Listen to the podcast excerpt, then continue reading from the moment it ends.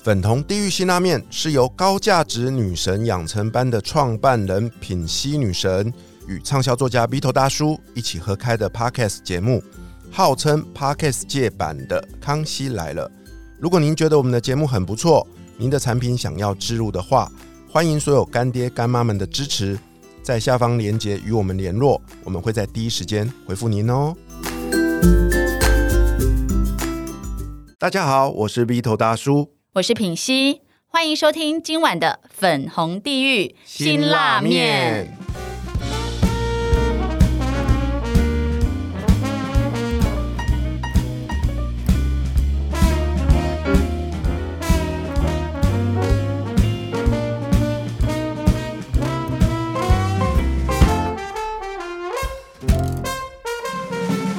今晚我们继续邀请到全台湾最受欢迎的馆长冠伦来跟我们分享他在图书馆的日常以及故事。让我们的掌声欢迎冠伦。Hello，Hello，别人也是我。Hello，Vito 大叔好，品熙好，我是馆长小编冠伦。嗨，冠伦好！哇，我们上集聊了好多哦，关于呃这个图书馆的故事哦，真的是意犹未尽。所以这集啊，继续来邀请你跟我们分享更多在图书馆发生的事情啊、对啊，那冠伦呐、呃，我这边想要个人一个问题，就是说，当公务人员啊，我们就是考进去之后就拥有公务人员的资格，可是都会面临到一个很纠结的东西，就是我会分发到哪个单位，我会到哪个地方去服务。所以我身边有很多的嗯公务人员就是调来调去，你知道吗？然后很多人都好像很不开心，因为可能大家都希望这个叫什么钱多事少离家近，对不对？那我觉得公务人员待遇还不错，可是我看到的很多都是常常被调到一个不喜欢的单位去，所以我很纳闷，就是。嗯你刚刚有聊到说，哎、你有个机会选择到图书馆服务，可是是怎么样还又那么恰巧的就可以到你居住的一个地方去服务呢？其实刚开始分发的时候，并不是在这个地方，哦但是那时候我已经结婚了，就是嫁到土库这个地方。然后就是为了小朋友，所以必须调回来就近照顾比较方便，然后就有机会就是来到图书馆这边工作。哦，所以也是一个，我觉得也算是一个很 lucky 的安排，对不对？就是有机会调到一个你你你老公就是的家乡这一边。对，应该大家的目标都是最后调到自己生活的地方嘛，可以顾得到家庭这样子。嗯哼，嗯那那时候的图书馆的这个缺啊，是很多人嗯挤破头要做的，还是说其实都没有人想要到图书馆这个单位服务呢？其实刚开始我接图书馆长的时候，很多人都跟我说恭喜，都说我占到良缺，哦，因为他们大家想象中的图书馆是没什么事情的，就是啊，不过就是借还书而已。但是依照我的个性，我就不是那种把它做到大家觉得怎么样就好，而是我会有自己的想法，我也希望把这个地方变得不一样。所以等我开始当馆长之后，大家就会发现说，哦，馆长力就不赢耶。他常常看我办各种活动啊，又要写文章啊等等，然后他们也看到图书馆确实在改变。因为我刚接图书馆的时候，我们是那种县内评鉴，就是中后段的图书馆，就是不被看见的那种。那那既然就这样子了，那我们可以做的地方就很多了嘛。嗯，对，就你只要小小的进步，就都会是大大的改变，就很容易被看见。所以就是一步一脚印，想要调整什么，想要改变什么，然后就开始去做。可是我蛮好奇的哎，因为你刚好是可能就像你讲的，你刚好是这个呃馆长的这个职缺，然后可能因为我知道的很多公务人员，其实说真的，他们是呈现有点半放弃的状态。就是如果你要去，因为很多的流程是已经就已定了，这不是你说嗯能改就改的。那如果说你的个性又是一个要把一件事情发挥到最极致，在任何的可能性，你都会想做到你希望的那样的话，可是如果他刚好跟原本的旧有的一些制度啊规范是相冲突的话，我蛮好奇你会怎么样去面对的。嗯，老实说，公务员还是在那个法规的规范之下，所以有一些是我们必须要取舍，就是有嗯弹性可以去做权衡的地方，我们可以做。但是如果说是呃长官不同意啊，或者是方向不对，那我们也只能够听从上面的命令。呃我真的觉得你做馆长好浪费哦！我觉得他这种去外面，一定很多人愿意出高薪呢，对不对？他根本就是一个我们说的，在企业里面我们过去有说的成长型思维的人才啊。他绝对不会说啊，我今天只是负责哪个职位，我就把这个职务分内的事做好。他永远就是呃，超越自己的那个本分，然后呢，而且是无私的在把这件事创造更大的一个价值，而且会让老板很喜欢的是，你又不会来过度的，就是越剧，然后或者是一挑战。嗯，对呀，我我觉得哇塞，我很好奇，到底馆长这 公务员的薪水是多少啊？公务人员是照级级别的嘛，对不对？对，其实我们的薪水都算得出来，就是那个表格对出去加完，其实就知道薪水是多少了。哇塞，我我出两倍，你可以来吗？这种真的是别人梦寐以求的，就是对啊，伙伴呢。在职场工作，大家应该都是有这样的难处啊，我们都是夹在中间，所以也是要学会向上管理啊，然后怎么样让你的主管是信任你的，然后放心把事情交给你啊，主动的回报，然后想在老板前面嘛，帮他多想一步啊，等等这些事情，其实我觉得各个各行各业应该都是一样的。哎，我忽然刚刚有一个想法，我觉得是不是因为你看了很多的书，所以你才有这样的思维？因为真的一般人根本就没有这样的思维，他就是照着他的本性，我不爽老板，我就顶撞老板，我觉得钱太少怎样，就开始要求。没有，真的我真的很少看到像你这样子的人呢，是不是因为你真的看的书比较多？我觉得在阅读当中，我确实成长了很多。就是以前都会直接去应对，或者直接反射，好像我认为怎么样。嗯。但是有阅读之后，我发现，在事实跟我要反应之间，会拉出一段空间。对，这段空间是我可能在阅读里面曾经读过的东西，会让我缓下来，慢慢的去想说，我现在应该要怎么应对，而不是马上做出一个很直觉的反应。对。而且哦，Vito，你有没有发现？我们都以为浸泡在书里面的人是书呆子，嗯，但是呢，馆长他完全不是，他是真的把它我读完了，然后我咀嚼了，然后我消化，我并且把它真的运用在我生活当中。他不就只不是书，就只是一个理论，是他真的实践他的生活当中，让他创造出就是对大家更好的结果。没错，这也是我很佩服他的一点啊。你知道吗，品熙？他这本书啊，是我有史以来看到最多人。推荐的一本书，你猜他有多少个推荐者？一百个吗？没有，他有四十六个人推荐。四十六个，就是四十六个，该不会就是他里面有写的四十六？没没，他就是四十六个，你看满满的。我为什么会特别提这件事？因为品西啊，他在进行一个邪恶的计划，所有的来上来来上我们节目的来宾大咖，他都说：“哎，你要帮我写推荐序哦，你帮我呢，对不对？”然后他就一直默默的在收集，然后我想说，完蛋了，这个家伙就照他这样，他轨迹会我到时候要四十七个，我一定要四十七个。而且你注意看，这四十六位都很厉害。哇！所以你可以看到他的好人缘吧？真的哎，为什么吴淡如也可以？为什么？其实我看到他们的时候，我也很受宠若惊，因为我都不认识他们。什么？为什么？怎么怎么会？就是大家都愿意来写推荐，我自己都非常非常的惊讶。天哪！我觉得大家是被他的行为所感动，即便我不认识你，但是。呃，透过你的呃粉丝专业的分享，粉丝专业的文章，哇，大家都觉得好像跟你认识了很久，然后就会觉得说，哇，这个人真的是太棒，他的故事真的太感人了，所以他们就自动帮他推荐啊，不像你还要那边漏东漏西的 拜托人家，你看看差这么多。哎，我真的觉得，因为他在做的一件事情，是因为他的工作跟接触到的就是小孩子，嗯。对，就是真的会想来图书馆的人，就是想要学习、想要向上、想要翻转他人生的人嘛。不然就会像 Vito 一样，都去酒店啊什么的，就是认识一些不三不四的人。可是因为这个地方是发生在图书馆，那我们大家都对于小孩的教育是最重视的，嗯，所以大家其实对于他所做的事情是都真真心的觉得是非常棒，然后可以就是来协助更多的小孩。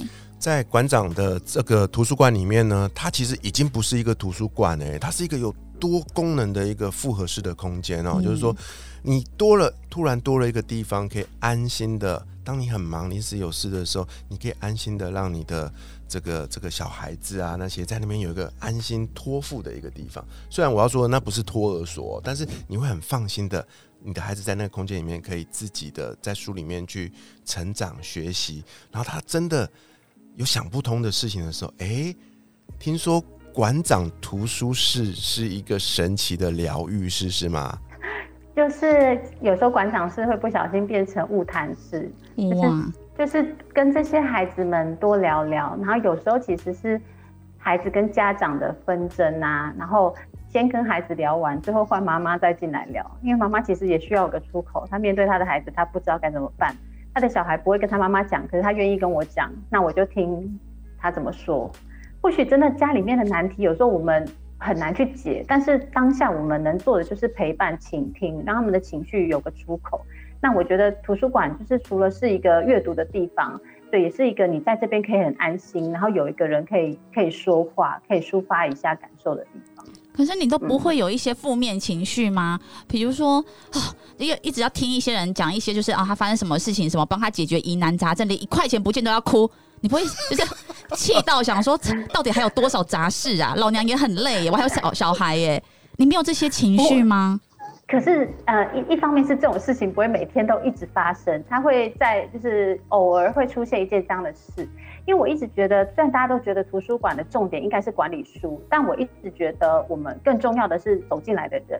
人他可能就是因为有某方面的需求，他才会想要去找一本书。当他还没有看到书的时候，他第一个遇到的是我们。就如果我们可以为他分担解忧的话。我觉得这我们就可以发挥我们更大的工作上的价值。嗯，对，完全以人为本呢。我真的觉得哦，所有的公务人员都要送到你的图书馆去学习一下。对他可以来教育一下公务人员，让他知道说你的是你的工作价值不是只有你以为就是公文上的那些东西。那我很好奇，就是像你的书一刚开始，呃，就是封书封面是比尔盖茨曾说，培养出我今日成就的是我家乡的一个小图书馆。我想问一下，说你觉得书在你生命中，你可不可以形容一下它对你的意义？我觉得，呃，书对我来说其实有点相见恨晚，因为我并不是一个从小就很爱读书的人，应该说我从小是很会考试的人，但是我不太读课外书。我真的接触课外书，是因为我的孩子。我当妈妈之后，虽然我自己不太看课外书，但是我好希望我的小孩是爱看书的孩子。嗯，所以从亲子共读开始，陪他一起阅读，然后也走进图书馆，从绘本开始，然后慢慢的接触到一些大人的书，我才走进阅读的世界。当我开始阅读的时候，我才发现我之前的世界有多小。嗯，就是书本的世界真的超乎你的想象。就任何你有想要解答的问题、有疑惑，甚至你没想过的事情，你翻开书本，你都会觉得别有洞天。原来人家是这样想的，然后原来有人跟我一样，那原来也有人跟我不一样。所以我就觉得书本的世界太大了。然后我就突然觉得，我以前人生为了那个考试汲汲营营，实在是花太多时间。我应该要花更多的时间，就透过阅读去认识自己，也认识别人，也认识这个世界。所以我在书里面有讲到一句话，就是说，如果人生是一场考试，这场考试就是 open book 的，嗯，就是它根本就是翻书，你都不用去背，然后哪边书最多就是图书馆，你所有人生的问题，你都可以在一本书中找到解答。所以，当我有了书本之后，我就会觉得，呃，阅读这件事情是我们家长应该要送给孩子最好的礼物。因为我们的耳提面命或许会因为时代变迁，他会觉得你很老套，一直碎念，或者是时代在改变，他会说我们很很老 Coco 啊，现在时代进步到什么？但是如果他有阅读的习惯，或者他知道书本的价值，不管他长大到什么程度，他就会在那个时代，一定会有人把。呃，对于那个时代的问题，写成一本书就回应当代的需要。当他知道书里面会有宝藏的时候，我觉得这个对孩子来说好重要，让阅读能够陪他一起长大。所以我在书里面有写到说，就是呃，我觉得阅读是父母给孩子最好的遗产，就是带给他，让他可以带得走的能力。所有他想要找的答案，在书里面都有。我跟你说，Vito，你刚刚是不是哭了？对啊，你知道 Vito 哭了哎。我已经难以言喻了。这两个主持人是有毛病，是不是？就就访问个图书馆都会访问到哭。但是没有，我我老实说，因为我也是小孩的妈妈，嗯，对，所以我觉得刚刚你说就是人生的考试是一场 open book 的时候，我真的觉得哇，对，真的，我觉得好多的呃过去的一些传统，就是哦，你要知道读读书才会成成功。可是会造就很多他不懂得怎么生活，他没有一个自己的思考，然后的书呆子，然后他反而在他的人生有很多的挫败。然后我对于你刚刚说，哎，给小孩最好的遗产就是书，我觉得对耶，就是不是我们要多会赚钱，留给他多少。因为，因为他如果他的思维不够宏观，他没有就是有自己的想法的话，他其实也没办法好好运用那一笔钱。我为了这一集采访哦，就是我还特地哦跑到我住的地方去找我们家周围的图书馆。结果你知道吗？我找到原来我家附近就有两间公立图书馆。你知道它在哪里吗？在一个我从来没注意到的地方，其中一个在消防队的楼上。哇，谁会想到？对我从来不知道，是一个非常小的门，而且要爬到三楼，小小的一个图书馆，对，很安静，很优雅。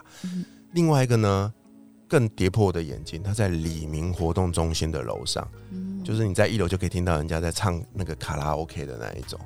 对啊，那有点颠覆我的想象。可是当我实际到那边的时候，我突然发现，你走进去之后，你就会觉得哇，那是另外一个世界，因为。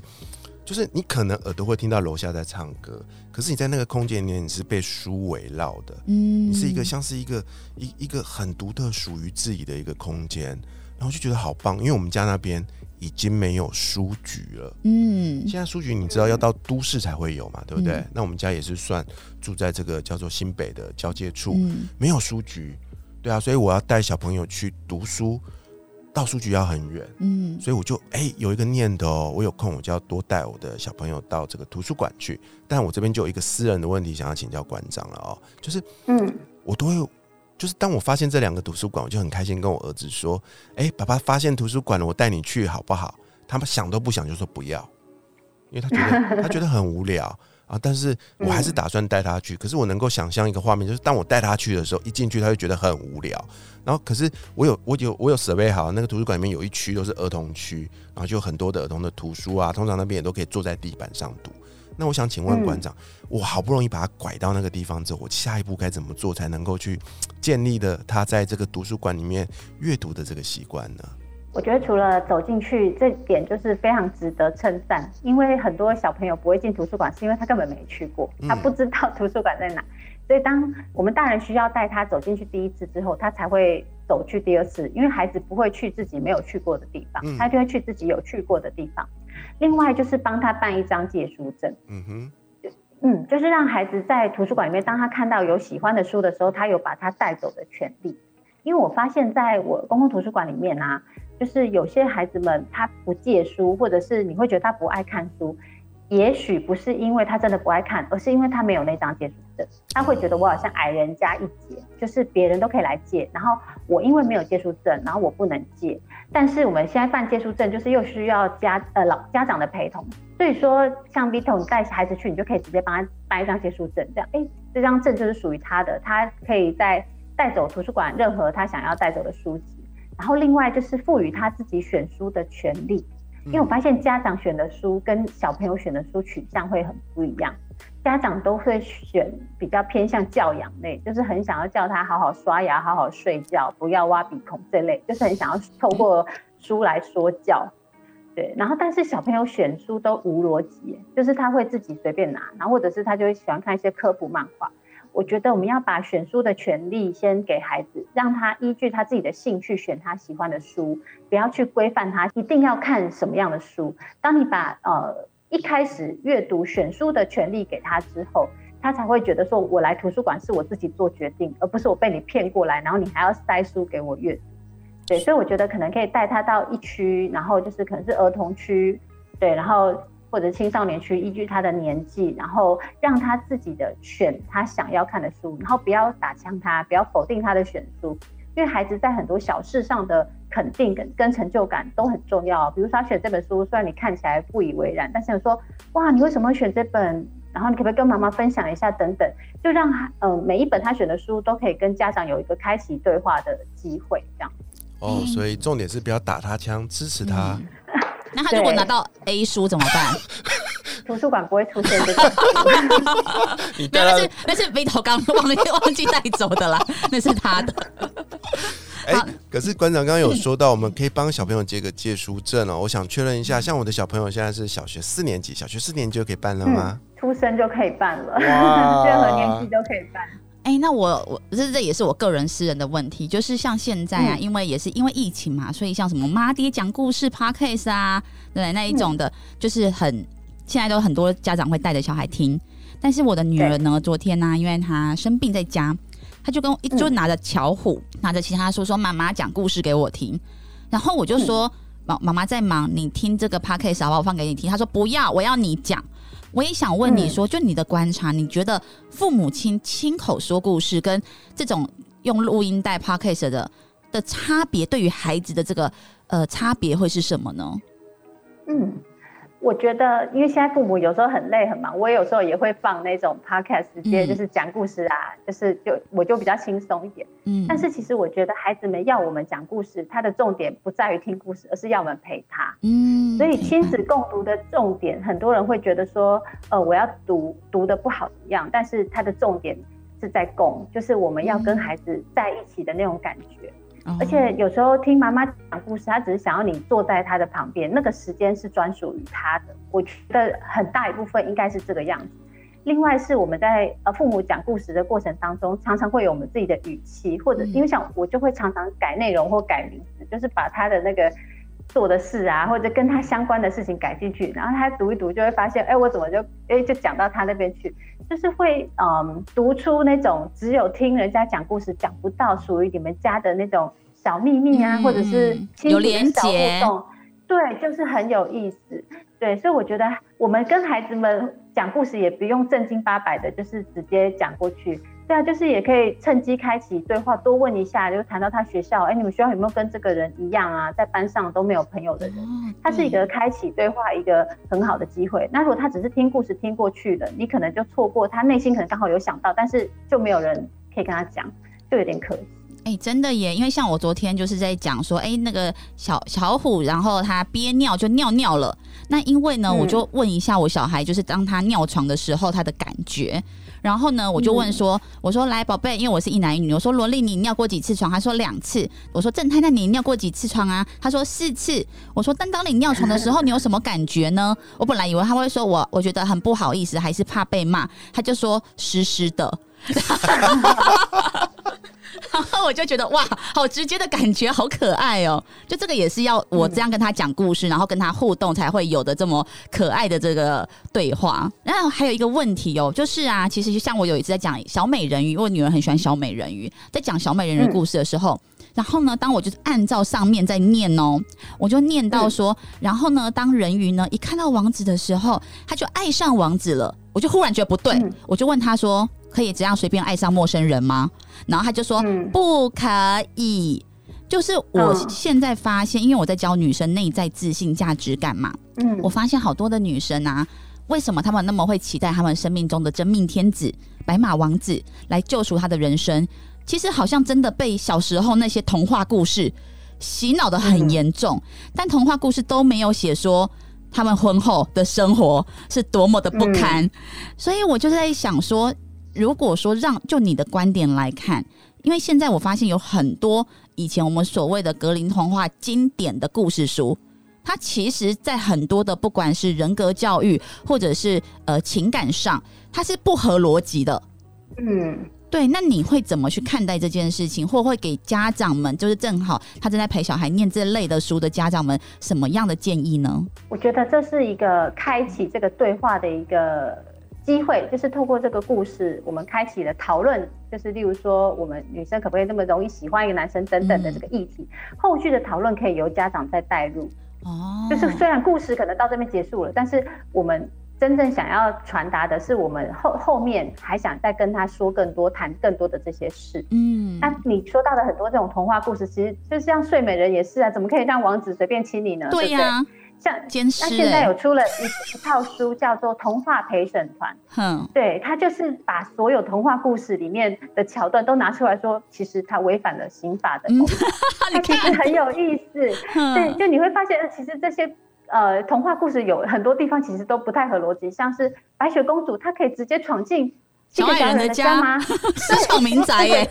对，他就在这就是把所有的童话对应出来的法律啊，写了一套书，两本叫做《童话陪审团》。好棒哦！如果孩子们已经有能力阅读，可以自己阅读，他就会发现，哎，他读的童话故事跟现实的生活那个法律的界限其实是不太一样的。哦，哇！所以你看看阅读啊，真的有无限的可能性，对不对？是。对啊。它会影响真的一个小孩的所有信念呢。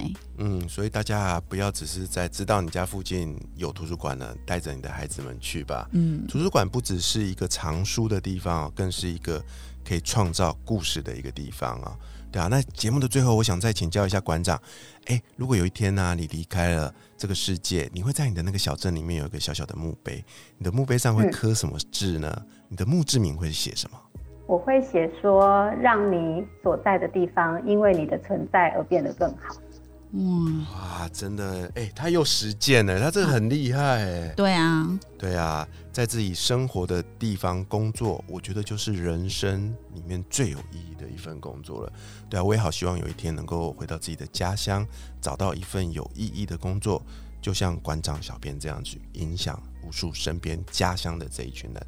再次谢谢馆长、小编来到我们的节目，谢谢，然后也祝福你这一本书哦，能够继续大卖。辽心图书馆。那品熙记得哦，听完这期节目，带着你的小朋友到你家附近最近的那个图书馆去，好吗？会会，我觉得非常的重要。谢谢，谢谢，谢谢冠伦。下一集陪我们一起吃辛拉面的来宾会是谁呢？我是鼻头大叔，我是品熙女神，粉红地狱辛拉面，我们下集见，拜拜。